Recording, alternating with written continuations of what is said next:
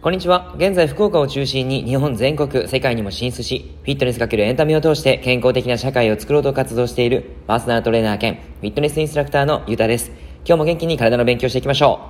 う。さて、今日から小麦のお話、将来のあなたの世界を変えるグルテンのお話をしていきます。グルテン、皆さん聞いたことあるでしょうか？いろんなメディアでグルテン取り上げられているので、おそらく目にしたことがある方は多いんじゃないかなと思います。ちなみにですが、テニスプレーヤーのジョコビッチ選手、この選手が生まれ変わる食事という本でグルテンのことについて紹介しています。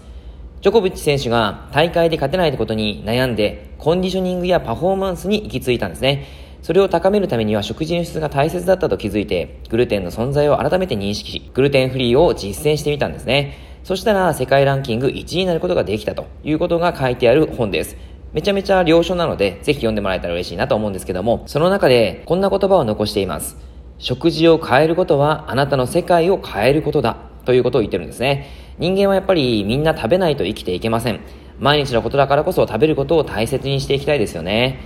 えー、グルテンについて、グルテンとは小麦、大麦、ライ麦などの穀物から生成されるタンパク質の一種のことです。グルテンって炭水化物の仲間かなーって思ってたんですけど、実はタンパク質の仲間なんですね。で、グルテンにはどんな食品があるかというと、グルテンで作られた食品はパン、麺類、パスタ、ラーメン、うどん、あとはピザ、ケーキ、パンケーキ、ホットケーキ、ドーナツ、焼き菓子、シリアル、粉物、中華まん、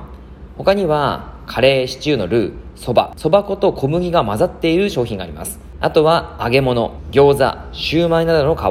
醤油、味噌、お酒、そういったものに入ってるんですね。こう考えてみると、とっても多くの食品に入っていますよね。日本はもともとお米文化であったとはいえ、今や食は欧米化が進んでグルテン食品を多食多飲するようになりました。小麦自体は大昔からありますけども、パンはたかだかにひゃくねんくらいの歴史しかなくて、今や日本の主食になっている感覚があります。日本人の体内はグルテンに適した進化を研ぎ切っていないんですね。で、小麦の性質上、様々な疫病にかかる可能性があるということが結論として言われています。まあ、あの疫病といってもですね、あのそんな大それたことではなくて、腸を荒らしてしまうということが言われているんですね。それが良くないんですよということが言われてます。現代ではグルテンとは切っても切り離せないほど僕たちの生活に溶け込んでいますよね。なので、えー、改善するっていうのはとても難しいことではあったりするんですが、やはりそれを知っているのと知らないとでは違うと思います。ぜひ、えー、明日もこのグルテンのお話をしますので聞いてください。はい、では今日も聞いていただいてありがとうございました。では良い一日を。